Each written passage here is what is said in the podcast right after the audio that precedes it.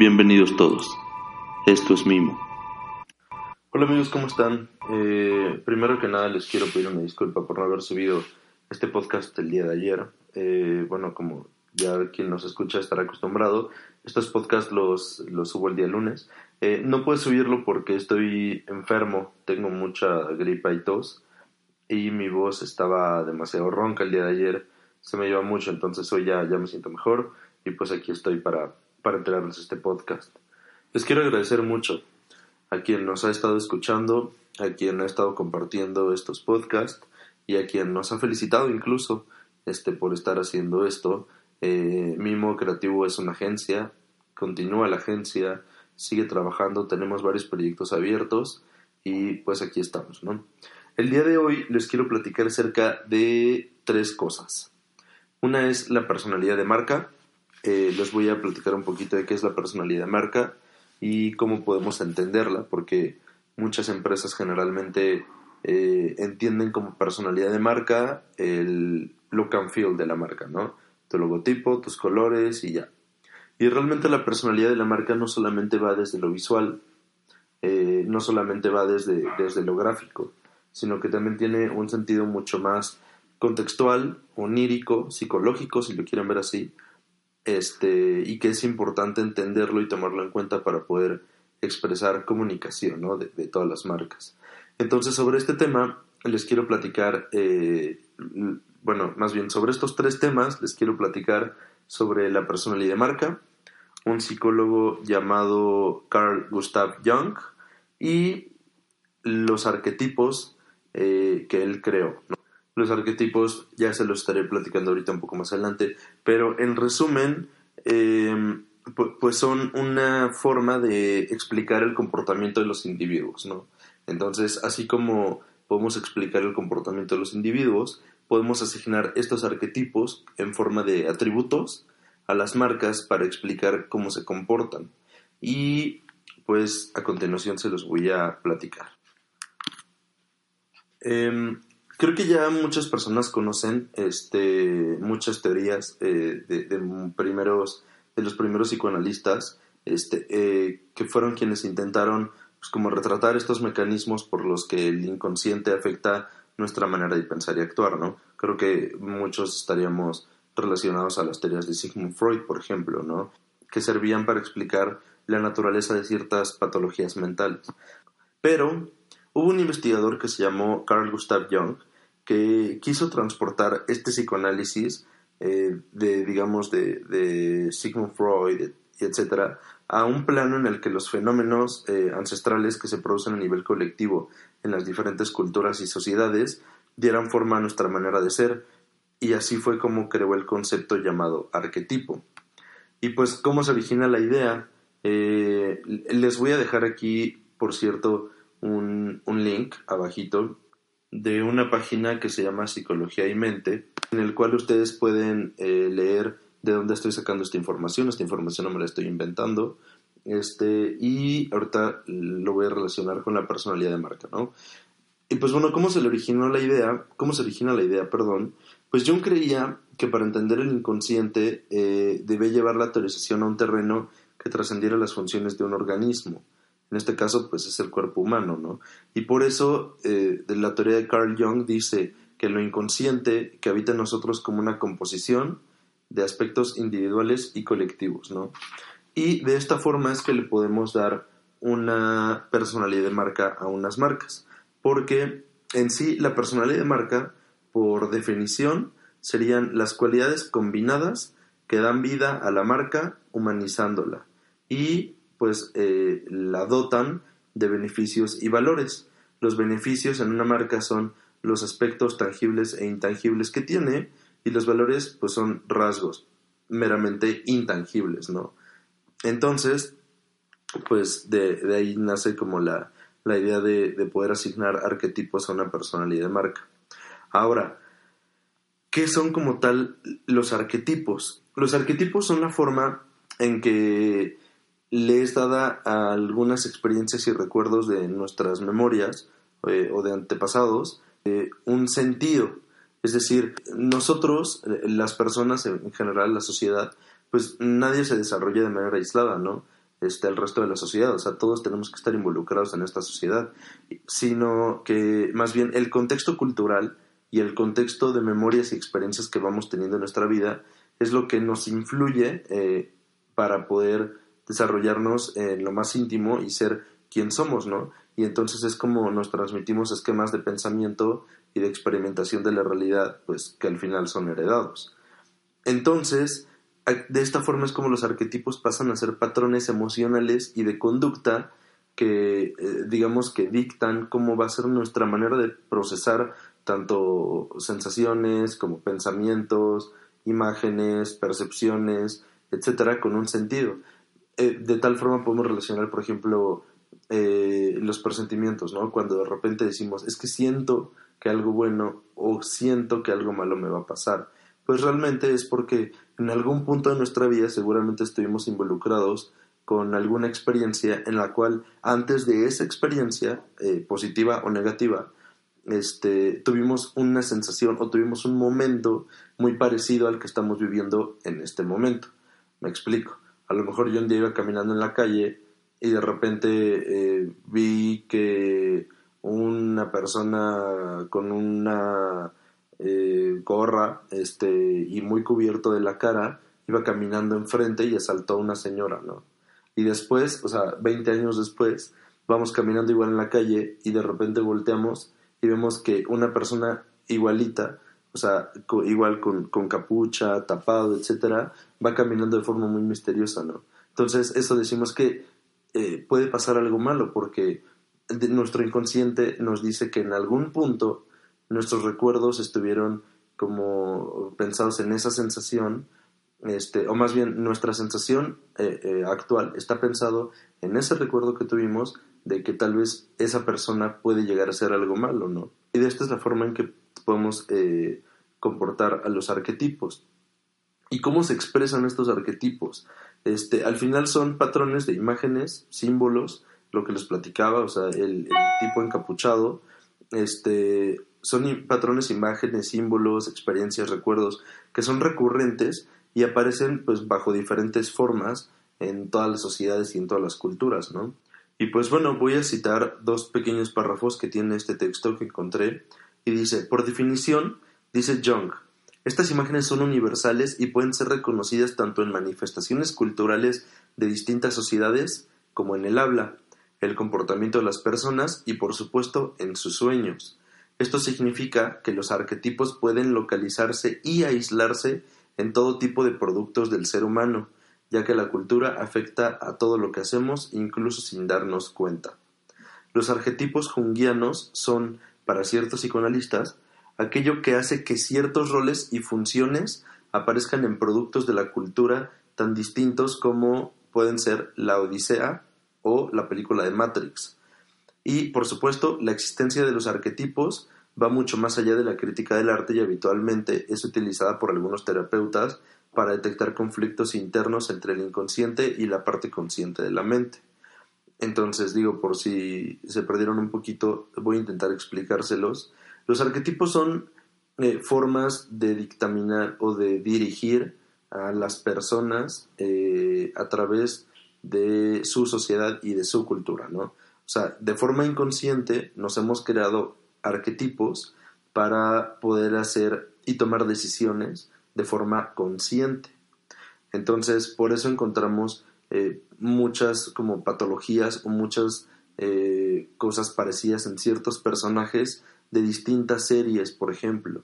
Si hablamos de comedia, podemos encontrar por una parte How I Met Your Mother y por otra parte Friends, ¿no? Al final, no es que las series sean idénticas, pero están construidas bajo un argumento muy parecido en el que existen personajes muy parecidos.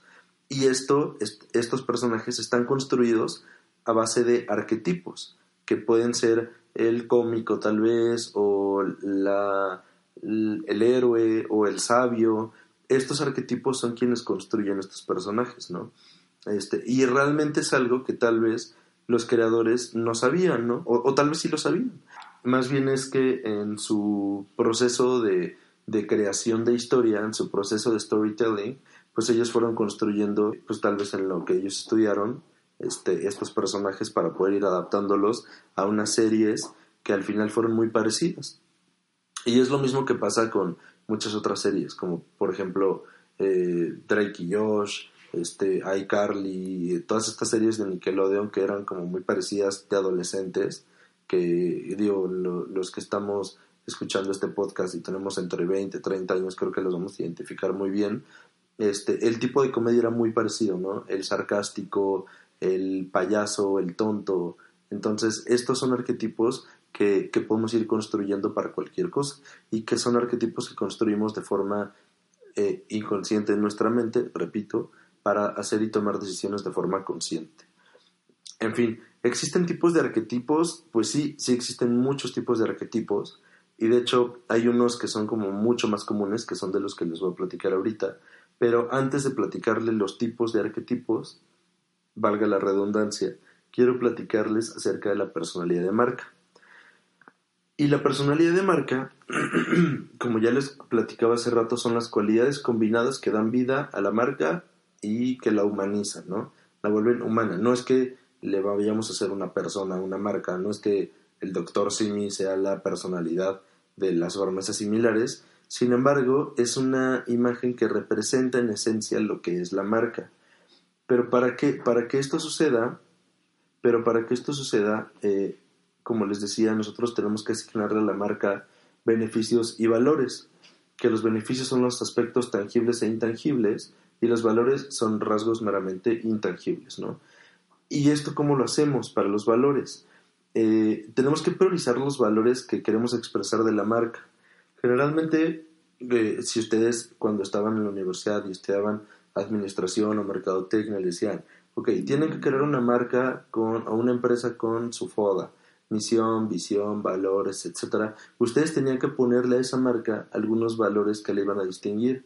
Por ejemplo, si la marca era una fundación o iba a ser acerca de proteger a los perritos de la calle, los valores seguramente iban a destacar como la humildad, la nobleza, la responsabilidad, el sacrificio, la amistad. Entonces, estos valores son los que iban a destacar a, esta marca, ¿no? Que se iba a dedicar a ayudar a los perritos de la calle.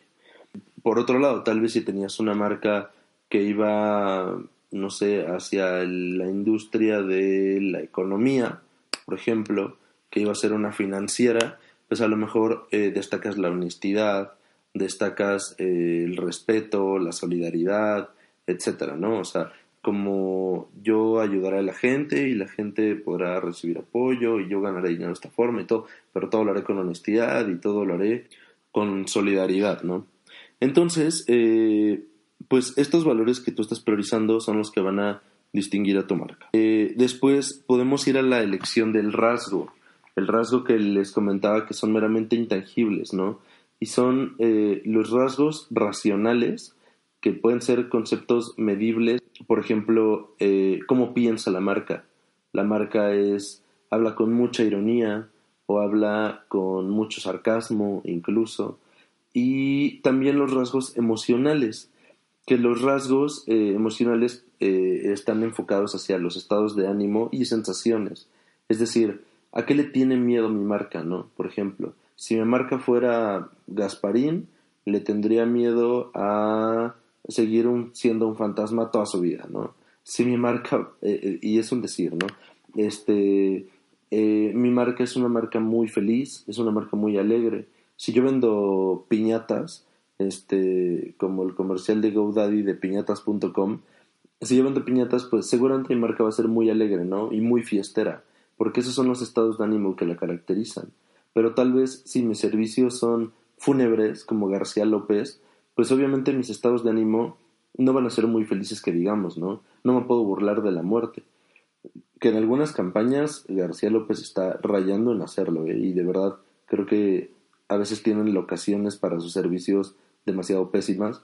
Hago un paréntesis muy rápido. Hace poco vi que una amiga subió un estado de un de, de una activación de García López en Six Flags como a cuatro o cinco días que falleció, que fallecieron las personas en, en la feria de Chapultepec, ¿no? O sea, es humor negro, mal, mal plan y súper mal que hayan hecho, de verdad. O sea, yo no sé qué persona de mercadotecnia está trabajando con ellos, pero está demasiado agresivo y demasiado estúpido, me atrevo a decir, eh, ponerte en Six Flags, aunque tu target viva ahí, aunque las personas este que pues sí como Six Flags es un poquito más caro y pueden pagar la funeraria de García López vivan ahí aunque sean lugares que recurren normalmente aunque son personas que les gusta ser intrépidos y que les gusta pues arriesgar este subiéndose a un juego mecánico no vas y pones tus servicios funerarios ahí. O sea está haciendo una broma súper de mal gusto y cualquier persona en su sano juicio tendría el derecho de mentarles la madre de verdad todo mal ahí García López. Deberían pensar un poquito más sus estrategias de locación de las activaciones que hacen, ¿no? A esto sumándole las campañas que han hecho, de las cuales no voy a hablar ahorita, que también llegan a ser un poco agresivas e irónicas y, e incluso que se quieren ser los chistosos acerca de la muerte, ¿no? No digo que lo hagan mal, creo que sus campañas han logrado muchos objetivos, creo que no son tan malas, pero yo sí las haría un poco más sutiles, sobre todo porque pues estamos hablando de la muerte y la pérdida de personas y familiares, ¿no? Entonces creo que no es algo con lo que los mensajes fuertes puedan ser tan graciosos. Tienen que ser mensajes fuertes, pero un poquito más eh, tocando fibras eh, emocionales que no lleguen a herir tanto a las personas. En fin, es importante que tengamos claridad en la elección de la personalidad de nuestra marca porque no es lo mismo una marca que vende pasteles a una marca como Funko Pop que vende mm, muñequitos de colección, ¿no? Eh, tampoco es lo mismo una marca que vende desodorantes a una marca que vende televisiones. Entonces, cada una, eh, por mucho que tengan rasgos parecidos, a lo mejor la marca que vende pasteles y Funko Pop se pueden parecer en, en que son coloridos y divertidos, no venden lo mismo y por eso es importante que rescatemos los valores y atributos más importantes de cada marca. Por eso es importante tener claridad en la elección de la personalidad de la marca. Eh, tenemos que tener consistencia y mantenimiento de la personalidad. Súper importante porque de esa forma es como también se construye el top of mind de una marca. De esa forma se construyó Coca-Cola, de esa forma se construyó incluso la competencia Pepsi, de esa forma se construyó Apple, Huawei, ahorita que está subiendo mucho, tiene una personalidad de marca muy trabajada y es lo que han comunicado durante todo, toda su existencia, ¿no? O al menos de unos 10 o 15 años para acá. O sea, Apple siempre nos ha comunicado innovación, estrategia, desarrollo, este, tecnología, bla, bla. Y aunque no lo sean, la marca y sus spots publicitarios siguen comunicándolo y lo hacen muy bien. Entonces, por eso son marcas que están tan posicionadas en nuestro top of mind, ¿no? Y tiene que haber constancia y relevancia en el mercado seleccionado.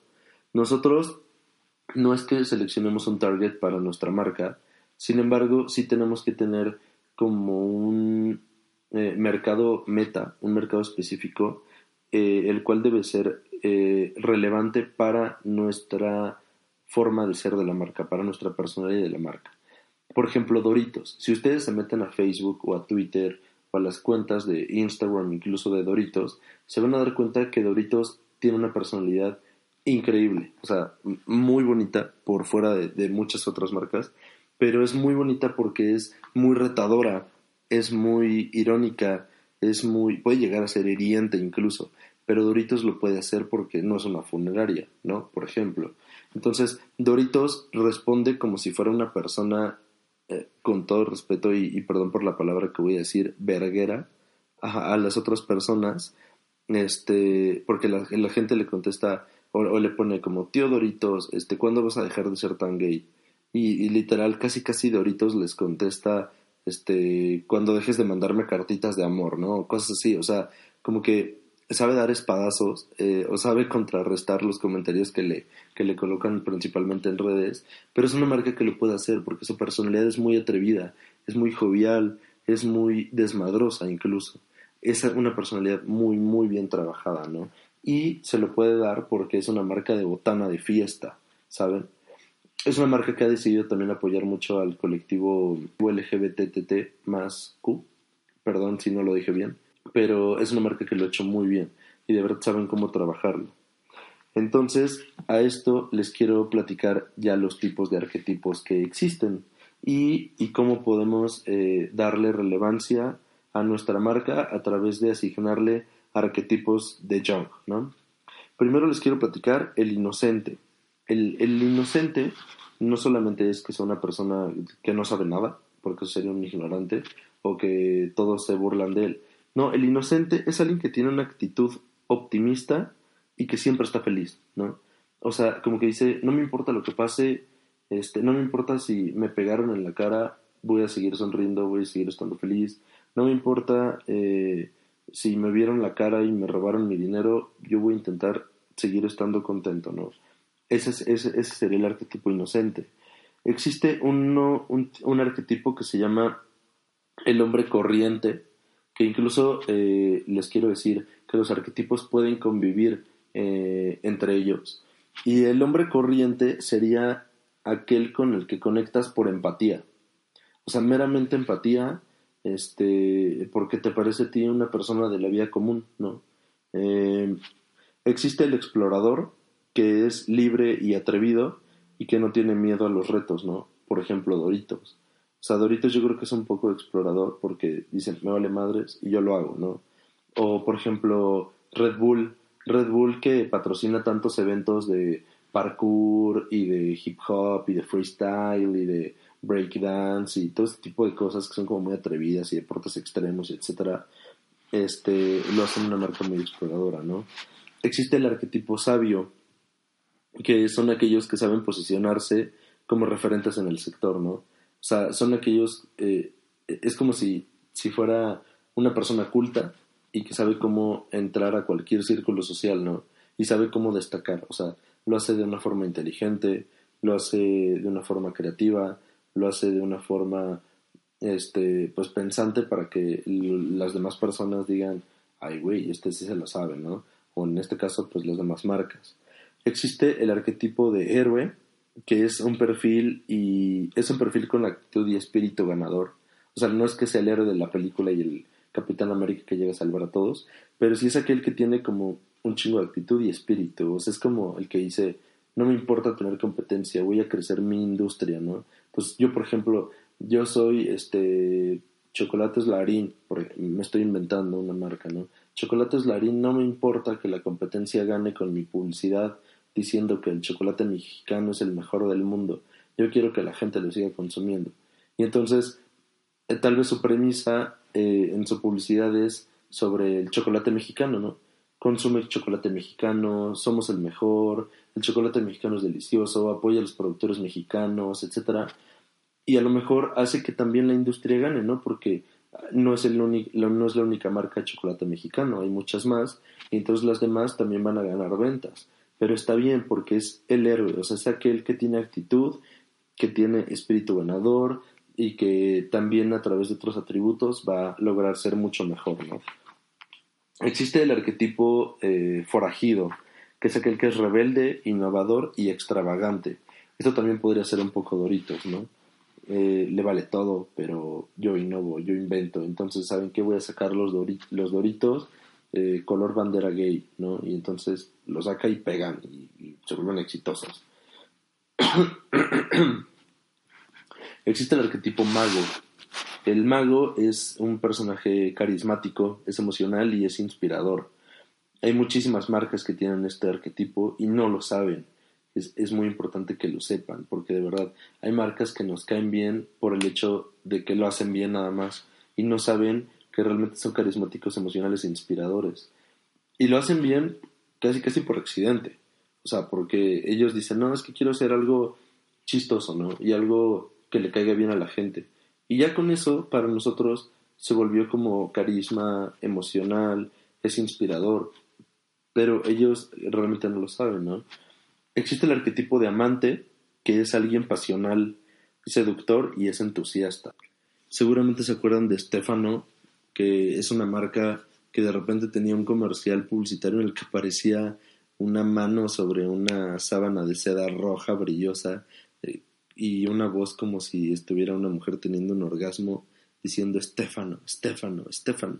Es un comercial que para mí no vale nada, pero pues es, es arquetipo, ¿no? Es él es amante, él es el pasional, es el seductor, es Axe, ¿no? Axe también, eh, Axe chocolate, póntelo y seduce a todas, ¿no? O sea, que viven bajo premisas tan absurdas, puede parecer, y que incluso pueden parecer ofensivas para las mujeres, pero que son así, ¿no? O sea, son como yo soy pasional, yo soy seductor, ponte, el, ponte mi producto y conmigo vas a ligar, etcétera, ¿no?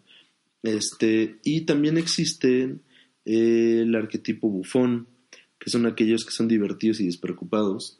O sea, mi marca puede ser bufona, se burla de todos y le vale madre la vida, no le importa quien venga y le diga de cosas. Este, se va a seguir burlando y va a responder con más burlas, que también aquí podría entrar Doritos otra vez.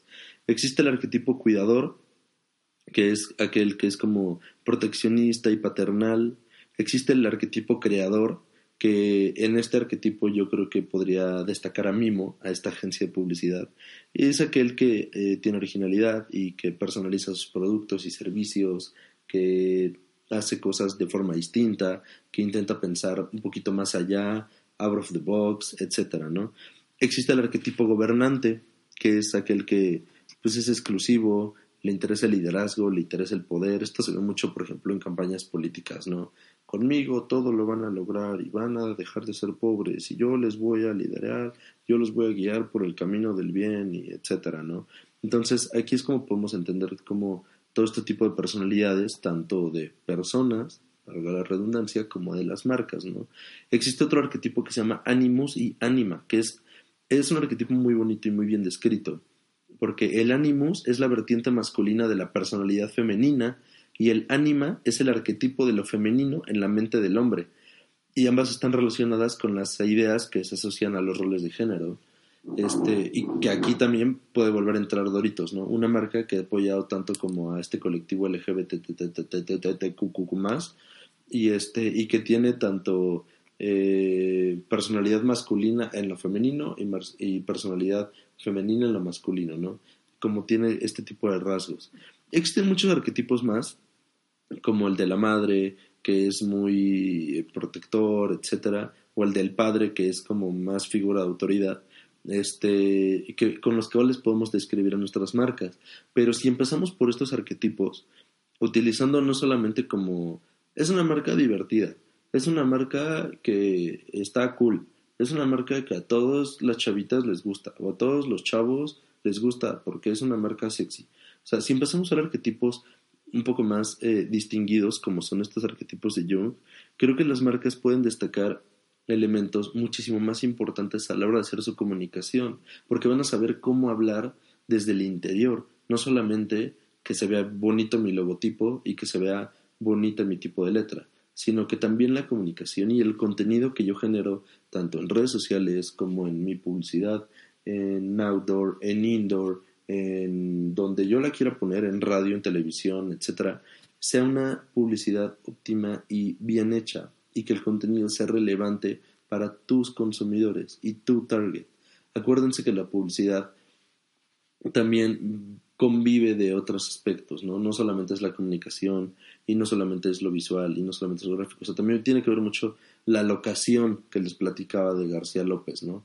Este, tiene que ver, tiene que ver mucho y, juega mucho el papel de el tipo de arte que estás poniendo. Si es un espectacular, que se vea bien, que la gente lo pueda entender, que esté puesto en un lugar estratégico, etcétera. Por ejemplo, ahorita que les hablo de locación, eh, las campañas de Netflix, principalmente la que hizo con Club de Cuervos, este, para lanzar la última temporada de Club de Cuervos, empezaron a, poner eh, espectaculares afuera de los centros deportivos o de los estadios de todos los equipos de la Liga Mexicana, con frases dirigidas a ellos, ¿no?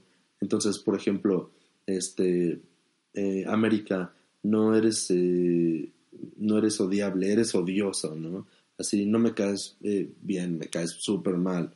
Este, a León igual le pusieron un mensaje y todos los espectaculares los ponían afuera de los estadios, ¿no? Entonces, esa campaña jugó de forma excelente con la locación de, del objetivo de la campaña, ¿no? Que era promocionar la cuarta temporada de Club de Cuervos.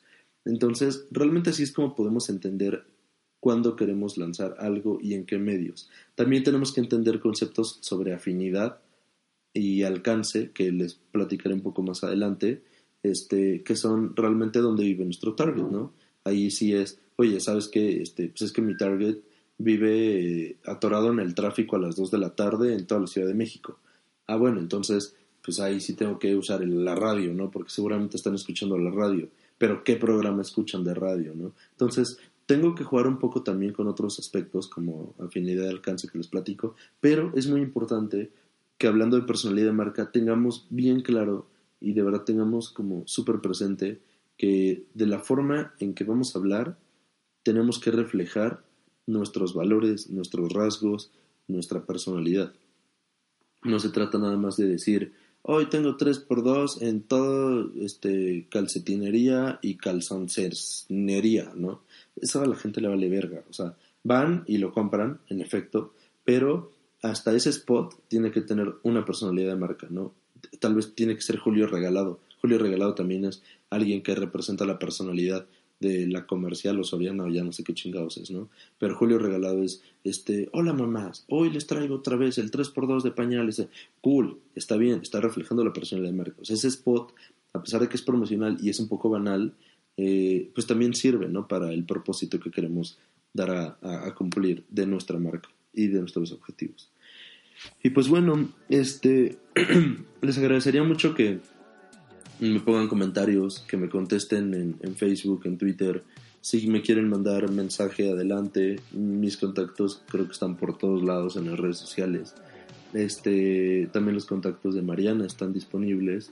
Eh, estamos para ustedes, para ayudarlos. Les pido que por favor nos ayuden a darnos más alcance, a llegar a otras plataformas. Eh, sigo en el proceso de poder subir estos podcasts a Spotify. Eh, pero pues ya cuando obviamente los tengamos les estaré dando la increíble noticia y les agradezco mucho por escucharnos y llegar hasta acá, este punto del podcast. Eh, si tienen dudas, si tienen preguntas, igual les, les agradecería mucho que lo comenten y pues que tengan una buena semana. Esto es Mimo y hasta luego.